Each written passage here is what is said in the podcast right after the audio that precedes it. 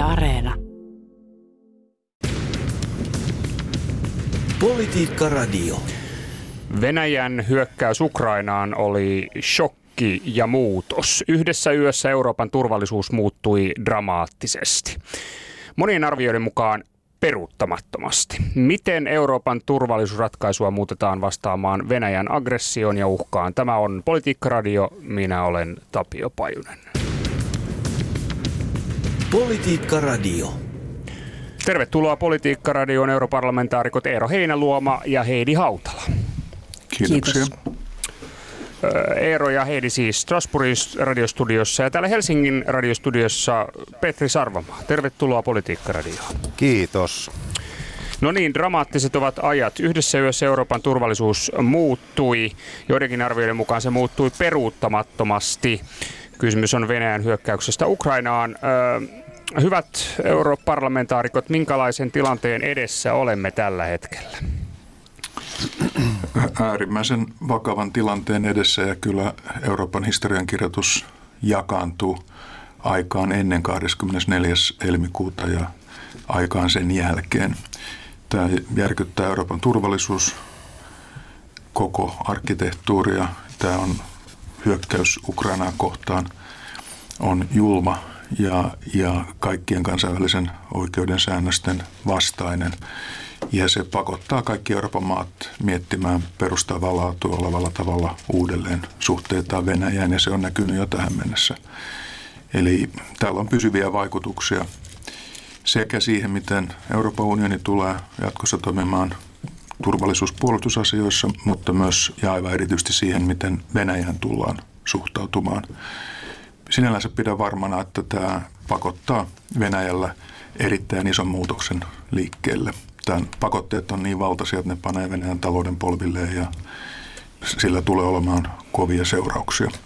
Mutta tietysti ajankohtaisesti on tärkeää, että Ukrainaa tuetaan kaikin mahdollisin keinoin ja, ja kyetään auttamaan heitä tässä taistelussa ja sitten saadaan rauha-aikaa ja Venäjän joukot pois Ukrainasta.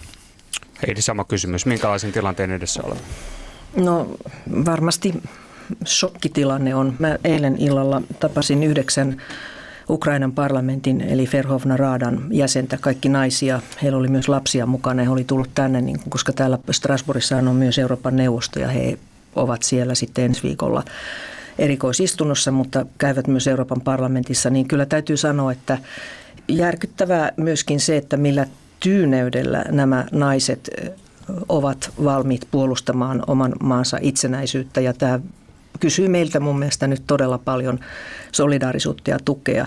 Ja se toiseksi, että meidän täytyy myöskin arvioida tämä niin kuin koko 30 vuoden aikainen kehitys Venäjällä ja miten siihen on suhtauduttu. Olen pannut merkille, että esimerkiksi eilen kun Viron pääministeri Kaija Kallas puhui täällä Euroopan parlamentissa kutsuttuna vieraana, niin, niin hän sanoi, että hän harvoin niin kuin sanoi, että mitä minä teille sanoin, mutta että tässä ehkä olisi ollut niin kuin viisasta näiden niin kuin Viron, Latvia ja Liettuan kokemuksia kuunnella en, enemmän. Et Suomessa meillä on ollut tiettyä ylimielisyyttä ja harhoja sen suhteen, että Venäjä olisi jossain vaiheessa menossa kohti demokratiaa, mutta ainakaan niin kuin 2000-luvun puolivälistä jälkeen ei ollut tietoakaan siitä.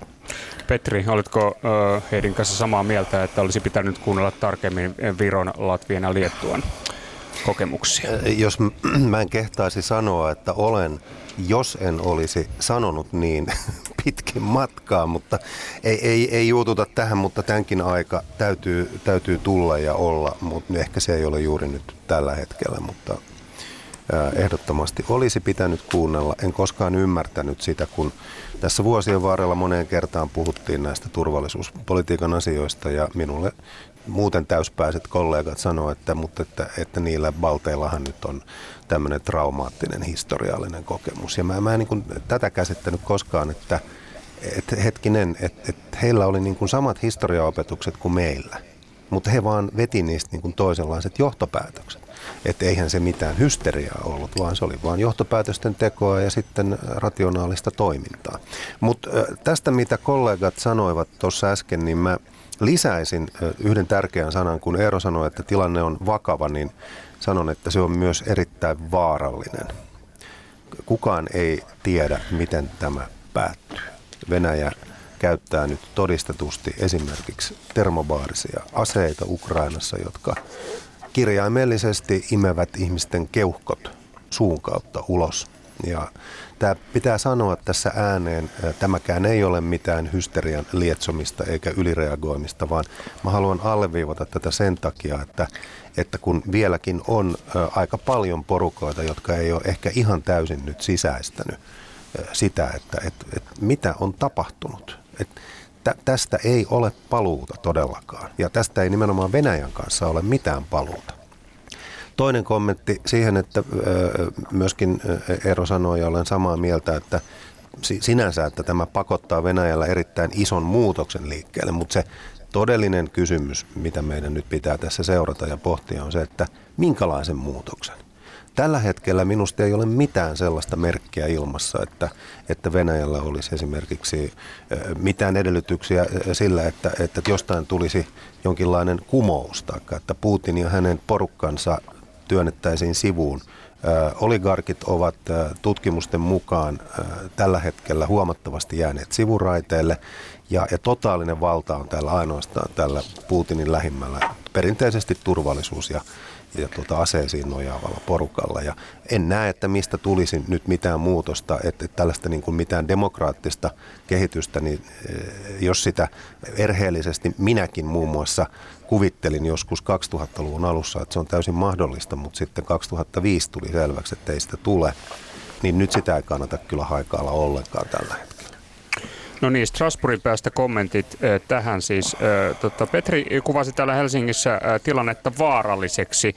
Mikä lukko olisi sellainen, joka toimisi pidäkkeenä Venäjän aggressioon? No, se, mikä on nyt kaikkein keskeisintä, on, että, että Venäjän toiminta Ukrainassa saadaan pysäytettyä ja venäläiset joukot pois Ukrainasta ja, ja rauha ja tämä siviiliväestön kärsimys voidaan lopettaa. Ja jotta se saadaan aikaan, niin EU pitää käyttää kaikkia niitä aseita, joita sillä edelleenkin on olemassa. Ja voi sanoa, että oikeastaan kaikki muu apu ja, ja toiminta on mahdollista paitsi sotajoukkojen lähettäminen Ukrainaan. Ja sotajoukkojen lähettäminen on pois sen takia, että se sitten olisi niin kuin Yhdysvaltain presidentti Biden on sanonut, se olisi uusi maailmansota. Se on varmasti asia, josta ei sitten loppujen lopuksi kukaan hyötyisi. Eli mitä tahansa Eli, aseita voidaan myös lähettää, kunhan ei lähetetä miehiä, niinkö? Aseita voidaan lähettää ja tukea ukrainalaisten taistelua ja se pitää tehdä, jotta heillä on mahdollisuus jollakin tavalla pärjätä tässä. Sitten tämä talouspuoli on, se on tuleva osoittautumaan erittäin kovaksi aseeksi ja nyt jo osoittautunut. Siinä on se, mitä valtiot päättää ja on tähän mennessä päätetty. Nehän on johtanut siihen, että Venäjän pörssi ei ole kahteen viikkoon ollut auki ja Venäjän valuutan arvo on romahtanut kolmasosalla ja jatkaa tämänkin jälkeen. Venäjällä ei lentokoneet lennä Euroopasta eikä venäläiset koneet pääse sinne. Maa on tällä tavalla siis eristetty, mutta sitten se mitä varmaan ei oikein kukaan nähnyt, mikä merkitys on tällä yksittäisten yritysten toiminnalla ja, ja kuluttajien ratkaisulla. Eli yritykset vetäytyvät Venäjältä, lopettavat investoinnit, sulkevat toimintoja. Kyllä se tulee näkymään Venäjän taloudessa ja katukuvassa hyvin dramaattisella tavalla. Nyt jo Lontoon pörssissä noteratut venäläisyhtiöt, niin niiden osakkeiden arvosta on hävinnyt melkeinpä 90 prosenttia. Että kyllä tämä sysää liikkeelle valtaisen paineen myös Venäjällä ja kun sitten nämä tappiot joudutaan astettaan tunnustamaan ja, ja tuomaan venäläisten sotilaiden ruumiita, niin kyllä se johtaa myös siihen, että siinä kansalaisyhteiskunnassa syntyy kova kritiikki. Mihin se sitten sen jälkeen johtaa, sitä me emme tietysti voi tietää, mutta pidän selvänä, että Venäjä ei voi palata normaalin kanssakäymiseen muiden valtioiden kanssa ilman, että se totaalisesti uusii sekä ajattelunsa, politiikkansa että myös hallinnollisen järjestelmän ja johtonsa. Että tämä johto on nyt tahraantunut vereen totaalisesti ja käynnissä on kansainvälinen rikostutkinta sotarikoksista, kun pommitetaan terveyskeskuksia ja sairaaloita, niin, niin se ei voi jäädä seuraamuksitta. Tästä tulee monta jälkiaaltoa, mutta sen jälkeen sanon, että pitää toimia hallitusti niin, että emme laita koko Eurooppaa tai koko maailmaa vaaranalaiseksi. Mutta kaikki muut kuin sotilaalliset toimet, niin ne, se apu on nyt syytä Ukrainalle antaa ja pidän täysin selvänä, että talouspakotteita joudutaan lisäämään ja tässä tilanteessa myös energia-ase joudutaan ottamaan pöydälle. Hei, niin miten kommentoit kysymystä talouspakotteista ja aseavusta?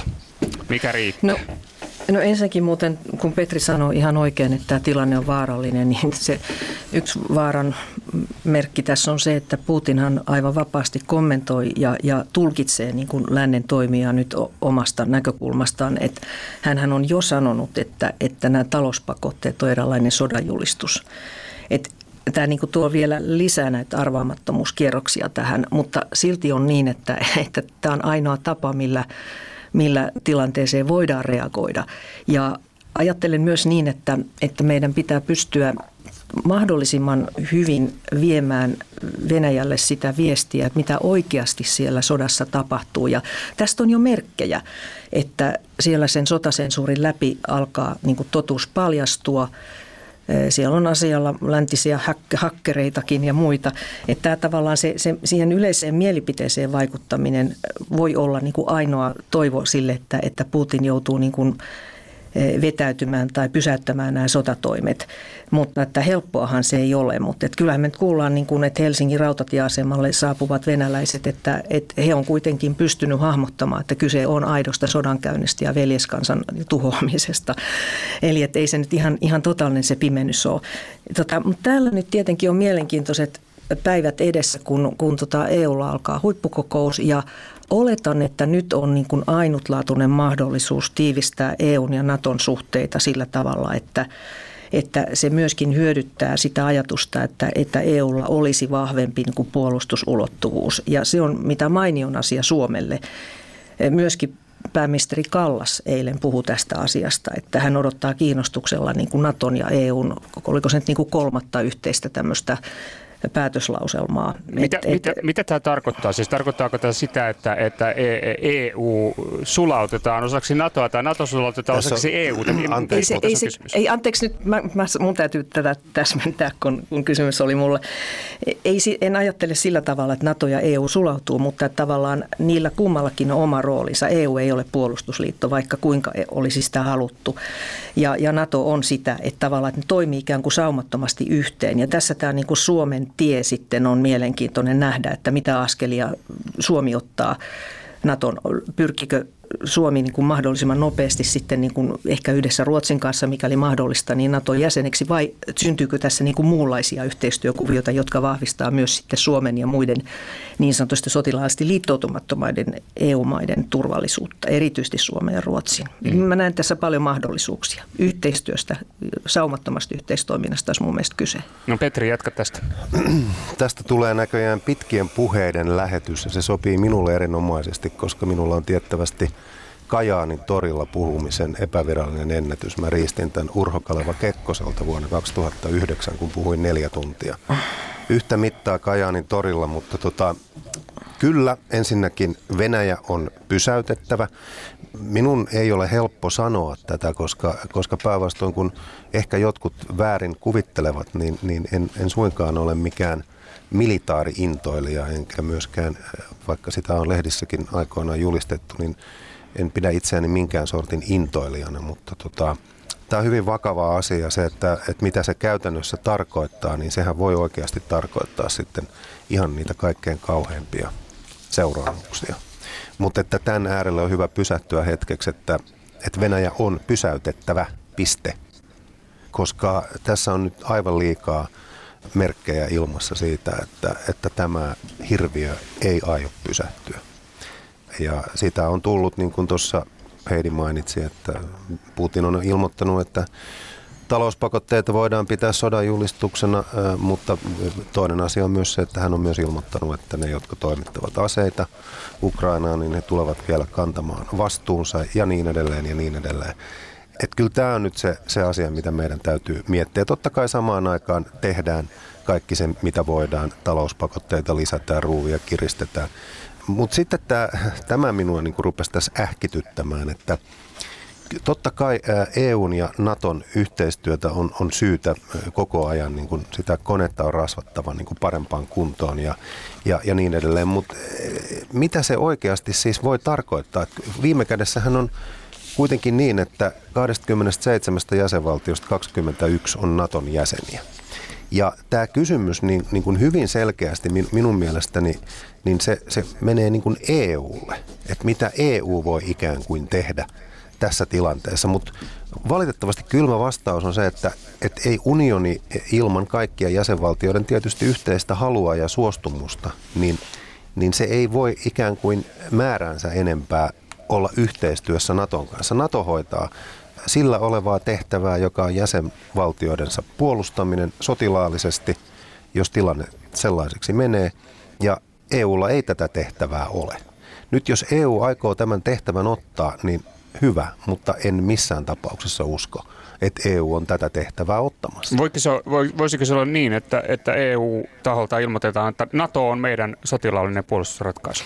Tämä on se, tämä on se mielenkiintoinen juttu, että voisiko tässä on, jotkut ovat heittäneet tämän ilmoille, että miksi ei järjestetä asiaa näin, että todetaan, että että, tota, että ikään kuin kertaheitolla, niin, ja sitten siitä saa jäädä pois, jos erikseen haluaa, mutta tota, ikään kuin tämmöinen kollektiivinen jäsenhakemus, taikka että se toteutuisi, se rakennettaisiin niin kuin sitä kautta. Mut Tuo vastaa edelleen, hyvin paljon mun ajatusta joo, myöskin mu, tämä, että, mu, että, sanon, että EU-ssa todetaan tämä Naton merkittävä rooli ja että sanon, EU ei itse sanon silti, sanon silti omana mielipiteenäni, että, että tätä ei kannata jäädä nyt odottelemaan. Tämä on niin kuin juridisesti ja monella tapaa äärimmäisen vaikea kuvio. Ja, ja kun me ollaan nähty, että tilanne etenee nyt liki valon nopeudella, tässä on kaksi viikkoa vasta kulunut, ja koko maailma on pantu totaalisesti uusiksi, niin, niin ei, ei myöskään niin kuin, ehkä kannata jäädä niin kuin liikaa tätä tuijottamaan ja odottamaan, koska en kyllä usko siihen, että tämä tulee olemaan se kovin äkkiä se ratkaisu. Tässä on niin kuin erilaisia ulottuvuuksia niin kuin aina tällaisen ison kriisin yhteydessä. EUn sisäinen kehitys on yksi asia. Me on nähty EUn dramaattinen yhdistyminen. Kaikista keskeisistä toimista on oltu yhtä mieltä. Maailmanhistorian suurimmat talouspakotteet on pantu liikkeelle. Toinen seuraus EU:ssa ilman muuta on, että EUn sisällä tulee kehittymään puolustusyhteistyötä koskevat hankkeet. Se tarkoittaa lisää voimavaroja puolustusasioihin. Se tarkoittaa yhteistyön eh, konkreettista tiivistämistä niiden hankkeiden osalta ja nopeuttamista, jotka nyt jo on liikkeellä. Siellähän on 60 puolustusalan yhteistyöhanketta olemassa. Ne tulee kehittymään tahollansa. Sitten eh, NATO on tehnyt omat päätöksensä, eli sijoittaa lisää joukkoja muun muassa Baltian maihin ja lähemmäksi Venäjää. Se on yksi asia. Sitten kannattaa kiinnittää huomiota siihen, että Yhdysvallat on tähän saakka hoitanut tätä kriisiä erittäin fiksusti ja vastuullisesti. Ja se on tehnyt koko ajan tarpeellisia vastatoimia. Se on auttanut Ukrainaa ja sillähän on tietysti maailman suurin asevarasto olemassa, josta voidaan antaa merkittävää tukea. Se on auttanut Ukrainan kyberpuolustuksen järjestämisessä ja samalla se Yhdysvallat on selkeästi ilmoittanut, että se ei lähetä sotilaita Ukrainaan. Juuri sen syyn takia, että presidentti Bidenin sanoin se käynnistäisi maailmanpalon. Samaten eh, myös Yhdysvaltain koko toiminta, niin se on ollut kanssakäymistä eurooppalaisten kanssa ja eurooppalaisten kuuntelemista ja, ja yhteisen rintaman kokoamista. No sitten meidän osalta meidän pitää toimia tässä myös erittäin harkitusti – presidentti Niinistön avaus käydä Yhdysvalloissa oli erinomainen ja sehän asiallisesti ottaen lähetti sen vahvan signaalin myös maailmalle, myös Venäjälle, että Suomi kehittää kahdenkeskistä puolustusyhteistyötä tässä tilanteessa Yhdysvaltain kanssa. Puolustusministeri Kaikkonen on tällä viikolla Washingtonissa ja tämä yhteistyö saa lisää lihaa luiden ympärille. Eli se on asteittainen maltillinen tapa reagoida asioihin. Suomi-Ruotsi-yhteistyötä on nyt päätetty myös tiivistää, sekin vahvistaa meidän turvallisuutta. Ja sitten meillä on käynnissä hallituksen piirissä ja eduskunnassa NATO-jäsenyyteen liittävä selvitystyö. Ensimmäistä kertaa kaikki puolueet ja poliitikot pohtii vakavasti NATO-jäsenhakemusta. Puolustusministeri Kaikkonen sanoi eilen Yhdysvalloissa, että nyt ei ole oikea aika jäsenhakemukselle – Tämä viestihän on yleinen länsimaiden keskeisiltä johtajilta, että on syytä toimia maltilla ja niin, että kriisi ei eskaloidu. Meidän kannattaa asiaa katsoa on tärkeää, että Suomea ei vedetä mukaan Ukrainan asian ratkaisuun niin, että myös meidän NATO-suhteesta ryhdytään keskustelemaan suurvaltojen välillä ja osana tätä Ukrainan kriisiä. Eli maltin pitää säilyä, mennään asteittain. Nyt eduskunta aloittaa selonteon muodossa turvallisuusympäristön muutosten käsittelyyn ja siinä yhteydessä myös NATO-jäsenyyden pohdin. Kyllä, maltin pitää säilyä, mennään askeleittain, mutta tässä nyt toit yhden tällaisen elementin, josta mä haluaisinkin tässä vähän jutella tänään, että, että kun puolustusministeri Kaikkonen sanoi tuon vierailun jälkeen tai sen tiimoilla, että juuri nyt ei ole oikea aika hakea, niin tässä on erittäin huolestuttavia kaikuja siitä ilmapiiristä, joka meillä vallitsi aina niistä ratkaisevista päivistä, jolloin, jolloin Neuvostoliitto hajosi ja meillä oli oma etsikkoaikamme 90-luvulla. Ja silloin oli aivan siis siinä mielessä samanlainen tilanne niin kuin NATO-jäsenyyden hakemisen suhteen. Että se, siinä ei ole niin kuin mikään muuttunut. 97 dokumentoidusti Yhdysvallat oli silottanut tien täysin auki Suomelle, ja, mutta meidän omat johtopäätöksemme olivat juuri sen kaltaisia, että me emme halua, että meitä vedetään mukaan. Ja nyt tässä kohtaa tulee tämä iso iso ero. Että jos tänä päivänä vielä joku Suomessa luulee, että meitä ei vedetä mukaan näihin, niin kyllä, kyllä niin kuin, et en ymmärrä, että kuinka laput silmillä silloin mennään.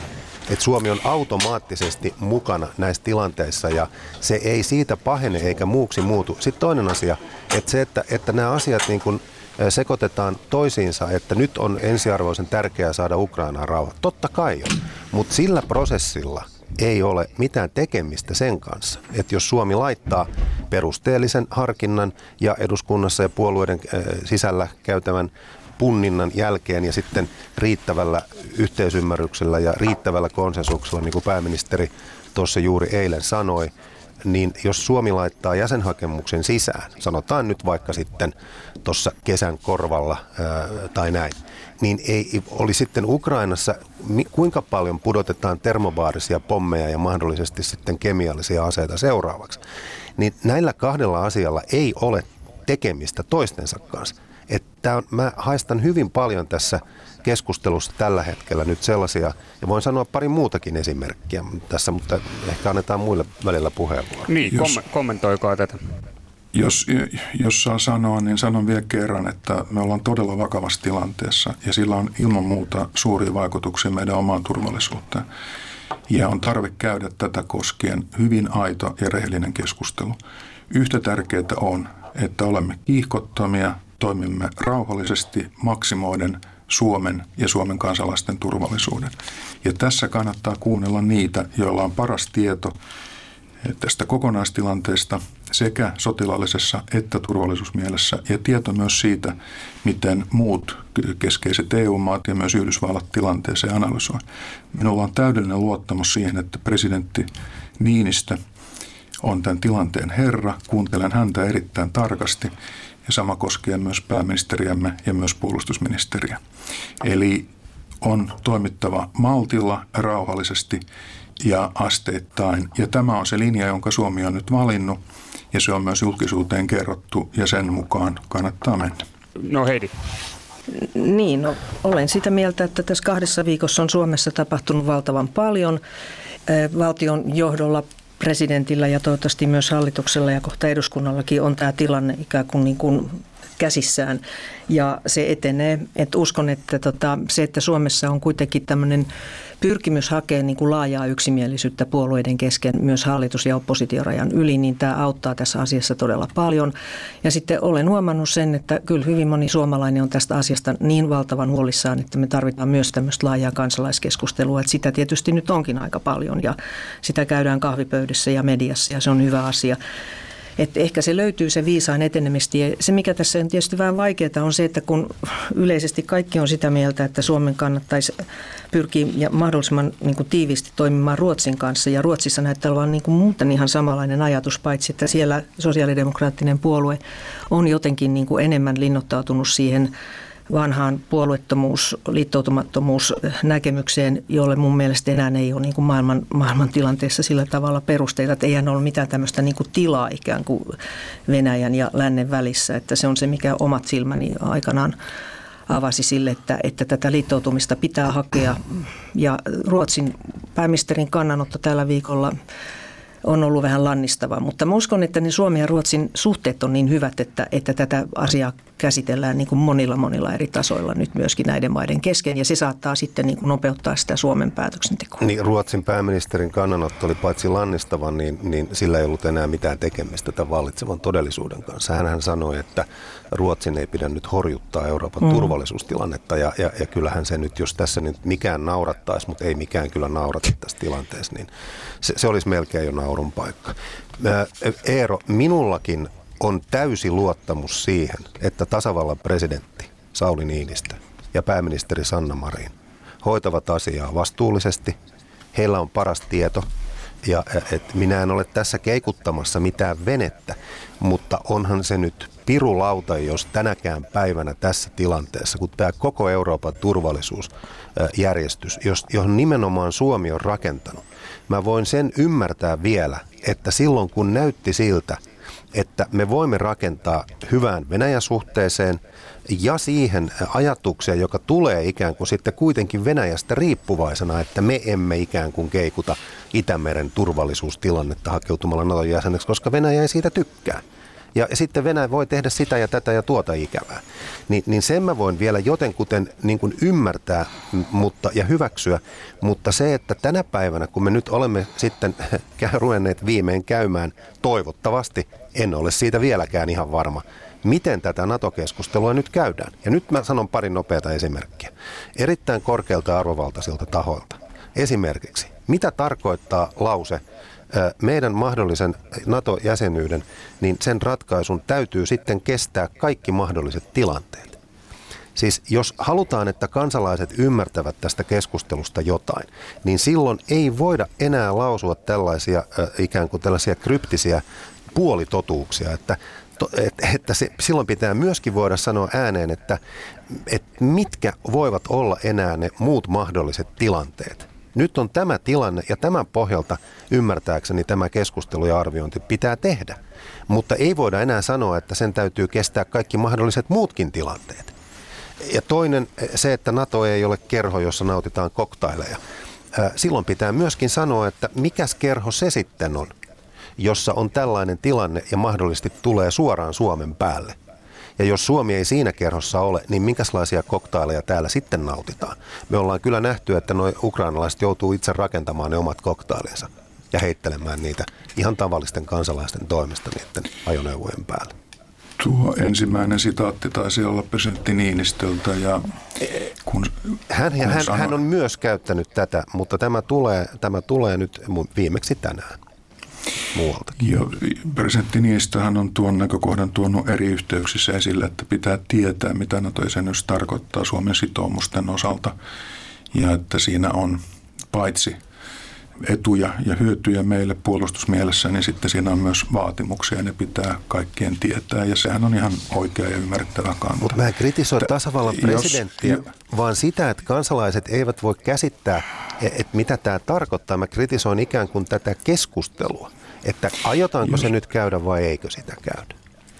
Kun silloin kun on sota käynnissä naapurissa, niin kannattaa poliittisten päättäjien rauhoittua – kannattaa olla todella rauhallinen ja miettiä jokainen askel huolella ja harkiten ja hyvässä yhteistyössä kumppaneiden ja ystävien kanssa. Ei kannata lähteä säntäilemään, ei kannata lähteä kiihkoilemaan, vaan tehdä jokainen liike huolella harkiten ja hyvässä yhteistyössä muiden kanssa. Ja näin meidän valtiojohto on tässä toimimassa.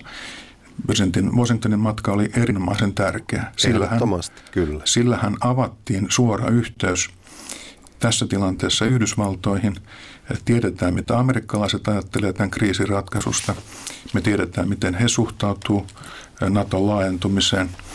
Ja se antaa meille tukevan selkänojan tehdä se, mikä tässä tilanteessa on ensisijaisesti järkevää, mahdollista ja kaikkein vähiten riskialtista. Ja se tie, joka nyt on valittu, on Suomen ja Yhdysvaltain keskinäisen puolustusyhteistyön tiivistämisen tie. Ja sitten me jatketaan omassa keskuudessa tänään NATO-asian pohdintaa. Se tapahtuu eduskunnassa, tehdään se ihan kiihkotta ja pyrkien puolueiden suureen yhteisymmärrykseen.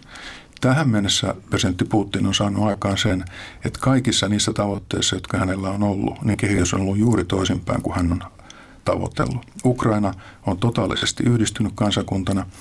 Se on vahva kansakunta tämän kriisin jälkeenkin ja se on pysyvästi valinnut läntisen orientaation. Ja se haluaa Euroopan unionin jäseneksi ja semmoinen näköala heille pitää antaa tekemällä uudistukset ja uudistamalla yhteiskuntaansa EU-vaatimusten mukaisesti.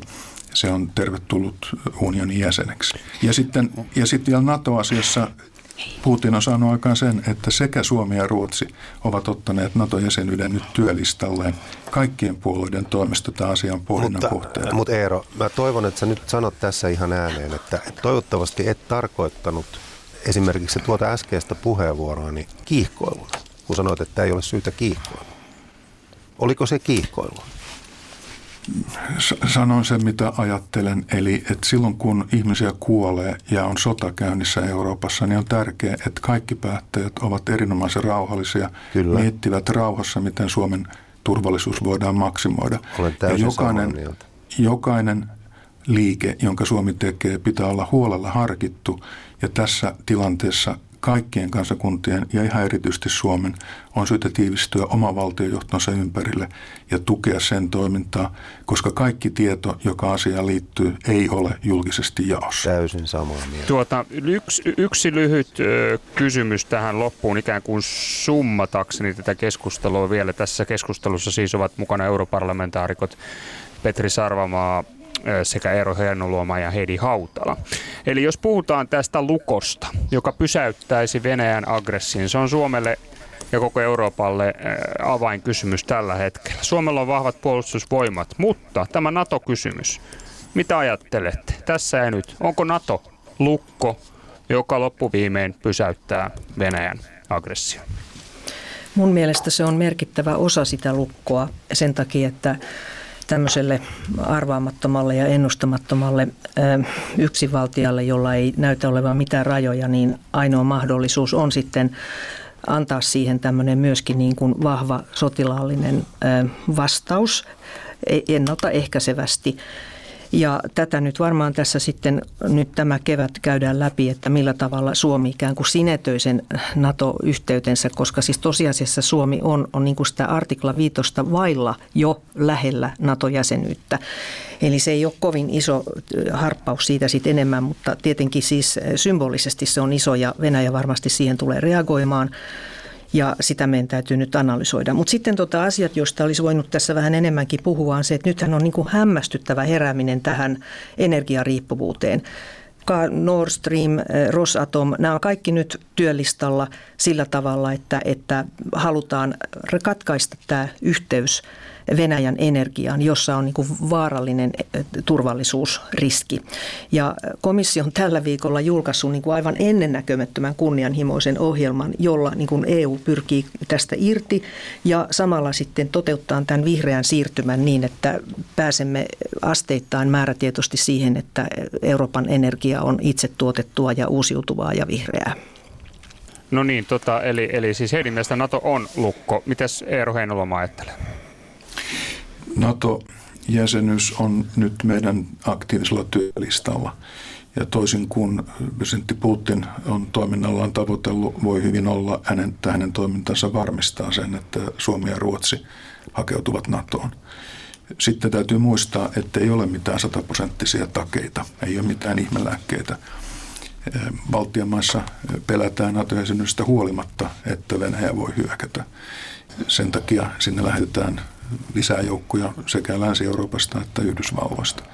Jos olisi sellainen eh, ihmelääke, joka antaa sataprosenttisen suojan, niin se, se, sehän valittaisiin heti, että kaikkeen liittyy vaillinaisuuksia ja sitten kaikkeen liittyy erilaisia seurauksia.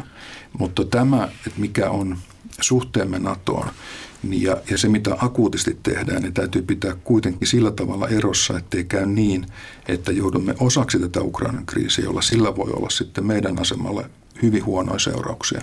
Ja siksi tämä presidentti Niinistön ja pääministerin ja hallituksen linja on erittäin järkevä, että pitää pyrkiä saamaan aikaan ratkaisu Ukrainassa, jossa Venäjä vetäytyy Ukrainasta ja sota loppuu ja siviilien tappaminen loppuu.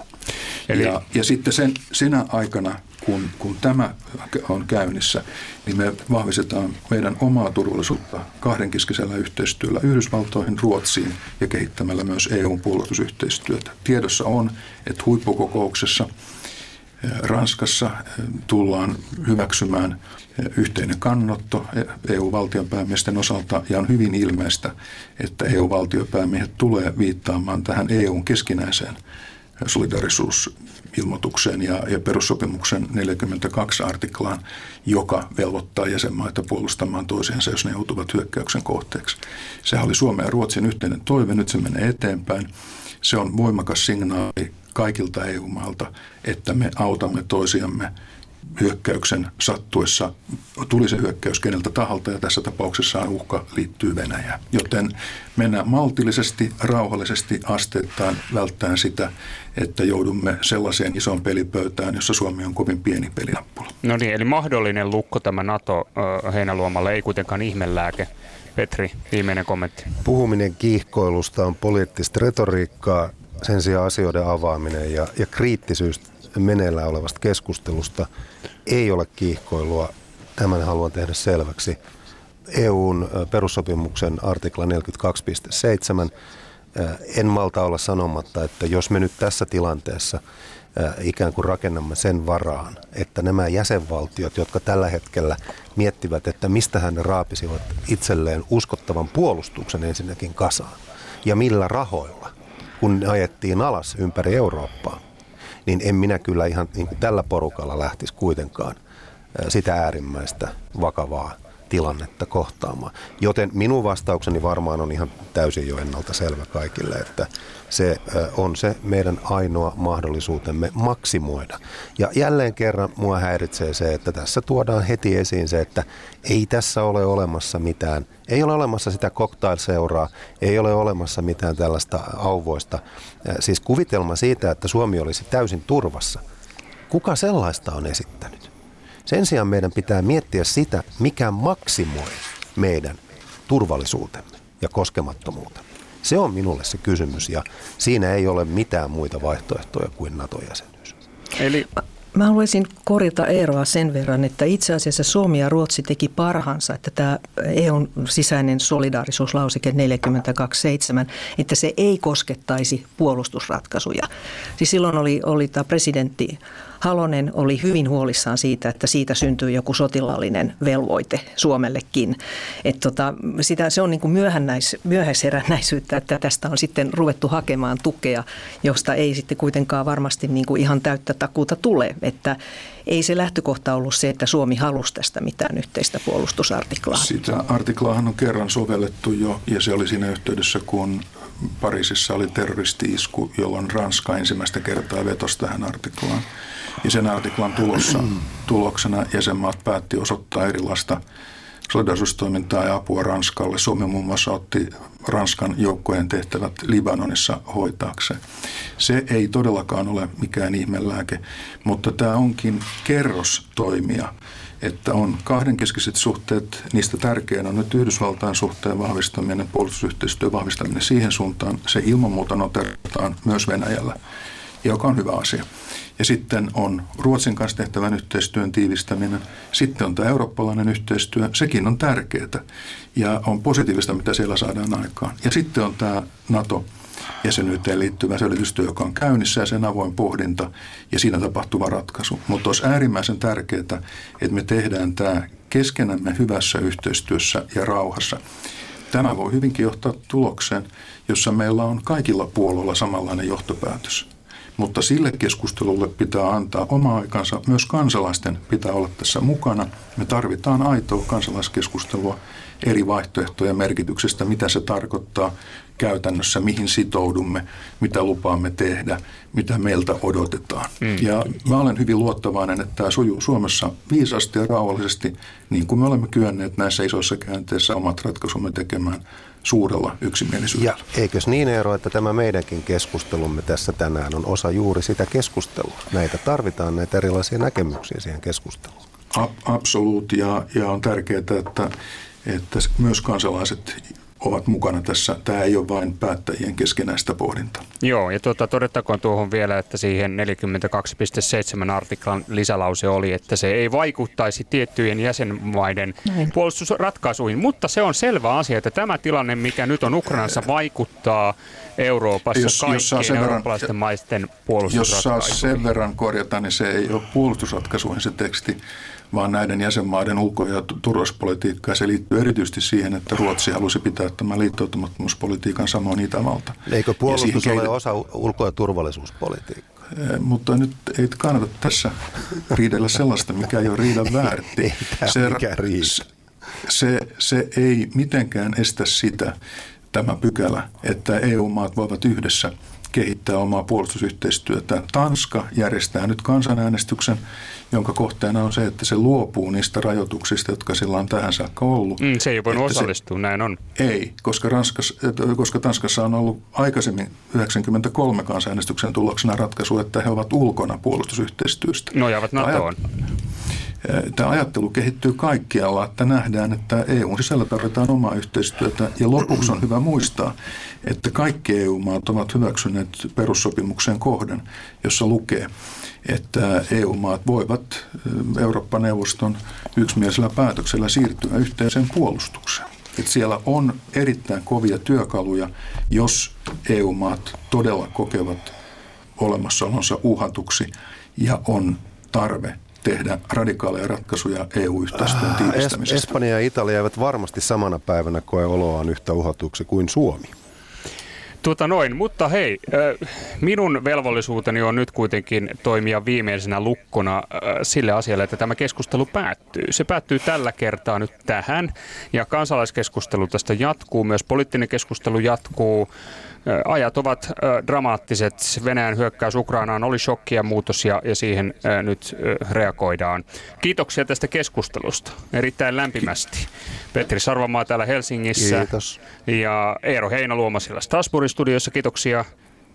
Ja, ja Heidi Hautalan kanssa me toivotamme kuitenkin hyvää loppuviikkoa ja odotamme, että rauha palaa Eurooppaan. Ja todellakin myös Heidi Hautala. Kiitoksia vierailusta Politiikka Radiossa. Kiitos. Tämä on Politiikka Radio. Minä olen Tapio Pajunen. Politiikka Radio.